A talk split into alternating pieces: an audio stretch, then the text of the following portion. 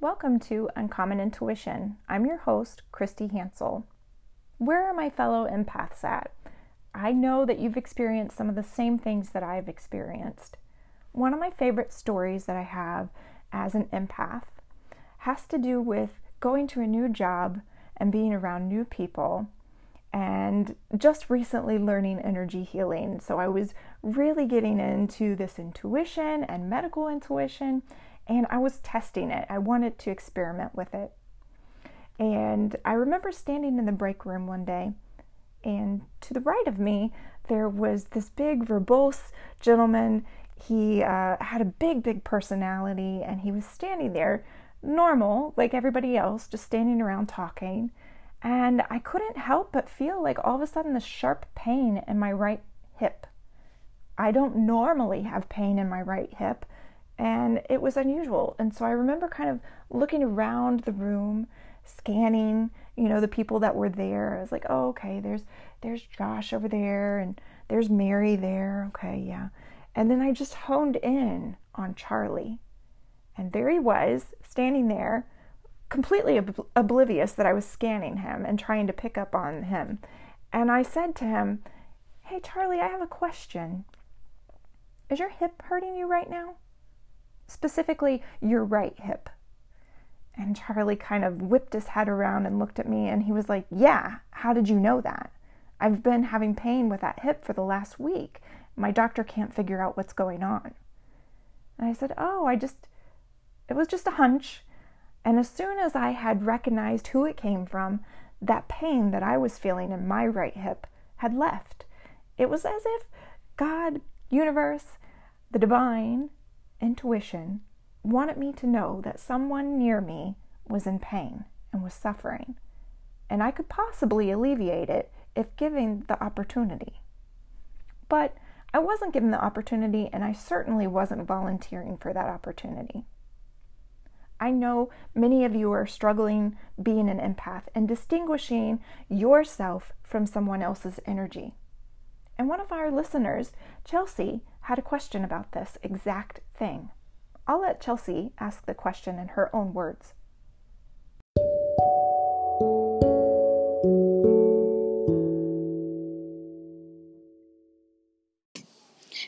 Hey, Christy. My name's Chelsea, and what are some tools um, that empaths can use to distinguish between what we are feeling of our own self or our own feelings, or if it's someone that we're living with, or that someone that we talk to all the time or see all the time?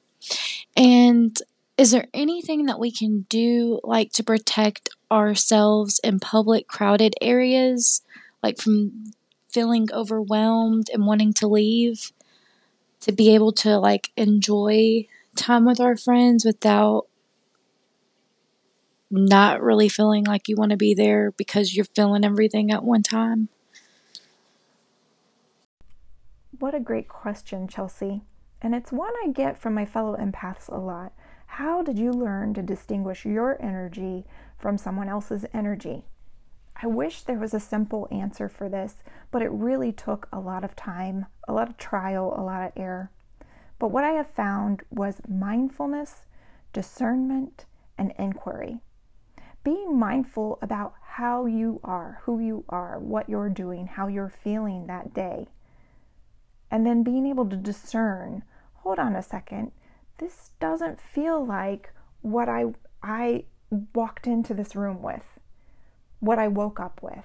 This doesn't feel like what I was feeling earlier in the day. Something's changed. And then inquiring, well, what has changed? Am I hungry? Am I tired? Um, is there anything going on with me personally? No. Is there any reason for me to be feeling this emotion right now? No. If you can ask those questions, it just takes a moment of pause to realize when something has changed why has it changed? Check in with yourself. Why has it changed? And if you can't own any of those bits, it's probably because you're picking up on someone else's energy. Sometimes just recognizing that it's someone else's energy and saying, oh, this isn't mine, I'm going to give that back to you. You know, return to sender, if you will. Sometimes that's all you need to do in order to get that energy out of your energy field. But this is harder to do when you're new and just trying to discover this. So, the things that I started doing was taking care of my body first, meaning make sure I get enough sleep, I've ate, I've hydrated, and my body is at optimum prime levels, so I'm not going to get even more drained when I go out and I'm around people. Because if I'm going to get more drained, I need to have my tank completely full. I can't go out there on empty. It's not going to work. It's going to end badly for me. So I learned to do a few things. You know, I want to protect myself ahead of time. I know I'm going to be around people, so I want to do that protection ahead of time. Then I want to be mindful when I'm with people. And then afterwards, I want to take care of myself afterwards. So there are a few things that I do to take care of myself ahead of time, I try to boost my aura. I do this as a visualization technique. Um, you can do it by deep breathing, you can do it by doing grounding work, or doing the energy bubble technique that I'm about to talk about. That visualization of putting yourself in kind of like an egg or a dome or a bubble, and then filling that bubble with a color such as gold, white, or purple light. And as long as you can feel that bubble up from the toes to your knees, to your hips, to your chest, to your shoulders, head, all of it, if you can fill it up, then your aura is strengthened. The other technique that I do is to protect them from me. I put them in a translucent purple box. Just slide it right on over top of them and keep them in a self contained box. I also wore hematite a lot. This really helped prevent negative energy, that draining energy, from really penetrating through and getting to me. And then when I was with them, I was mindful. Whenever I started feeling, feeling heightened energy, meaning all of a sudden I'm having extreme emotions, um, I'm either angry or I'm extremely happy or I'm extremely sad. I just feel like something is different. I'm not at neutral anymore. I'm on hyperdrive. Then I would say, ah, return to sender. Uh, this is not mine. Thank you for showing it to me. And now I'm going to return it to you. I don't need this. I see it. I recognize it. Thank you for showing it to me. It's not mine. Even say a little prayer for the person. Ask your angels to help them out. And then afterwards, I would do Epsom salt baths, dry brushing, meditation, or I would use an energy booster crystal such as carnelian to kind of pick me up a little bit before going back to neutral. So, as an empath, it really does come down to how well you know yourself and how well you can start asking those questions and differentiating between, you know, is this mine? Is it someone else's? It takes time, it takes practice. I'm not an expert at it myself, but we'll get there. And remember, there's always a reason why you're picking up on it because empaths are actually natural healers. And so the universe is trying to say, hey, over here, there's a problem. We need your help. And you can say back to the universe, thank you. I'm not open for business right now. I hope this helps.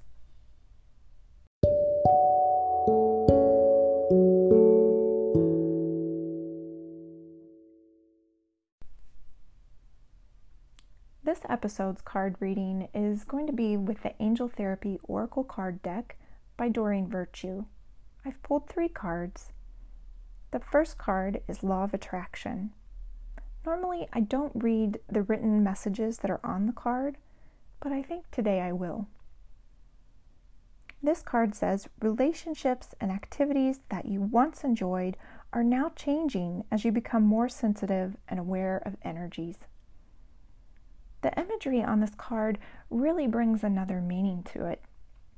I have an angel that's sitting on what appears to be the ocean floor. There's coral in the background and fish in front of her, and yet her wings are spread wide open. What a strange place, an angel with wings that should be in the sky, down in the depths of the ocean. Are you feeling out of place and out of sorts? Is this change that has occurred made you feel uncomfortable and not at ease. If this is something that you're currently experiencing, don't worry. This is all part of the plan. It's part that you didn't see coming and didn't expect, but it's going to take you where you need to go. Now, the second card is Twin Flame, and I get asked a lot on my lives on TikTok about twin flames, and I have a different approach to them than most. But let me go ahead and read what's on the bottom of this card. It says the answer to your question involves a spiritually based romantic relationship. On the card, it has Archangel Michael carrying away this red headed woman up and away and into the clouds. Now, twin flames, my view on it, it is a karmatic relationship that is meant to speed you to these karmatic remedies so that you can get on to the next level that you're supposed to be on. Now, twin flame relationships are not easy and they don't always end well. You know, you get together and there's puppy love and this amazing bonding experience that soon turns into on again, off again, and bickering, and then leaving and separation. And then some form of chase happens. Come back, we're not through, and no closure. Now, sometimes with twin flames, there is this, you know, reuniting that occurs, and then things are happily ever after. But that's very rare because they are karmatic relationships and they are meant to make you learn the lessons faster and speed you to this higher energy so that the next lifetime these things are already resolved and you don't have to keep repeating the same patterns. So, what patterns are you repeating in your life that you need to break free from? The third card is Goddess. Express your divine feminine energy, embracing its magical intuition and nurturing qualities. Now, on this card, I see like Viking ships. There's an angel sitting on the bow of one ship playing a violin, another angel on another boat that's sitting there with her head down and taking a rest. So, with this card, I wonder have you had too much of the masculine an aggressive type energy? And is it time to kind of settle in and embrace feminine energy? And, like it said, the nurturing and intuition and trusting yourself again. I hope these cards bring you some peace. Please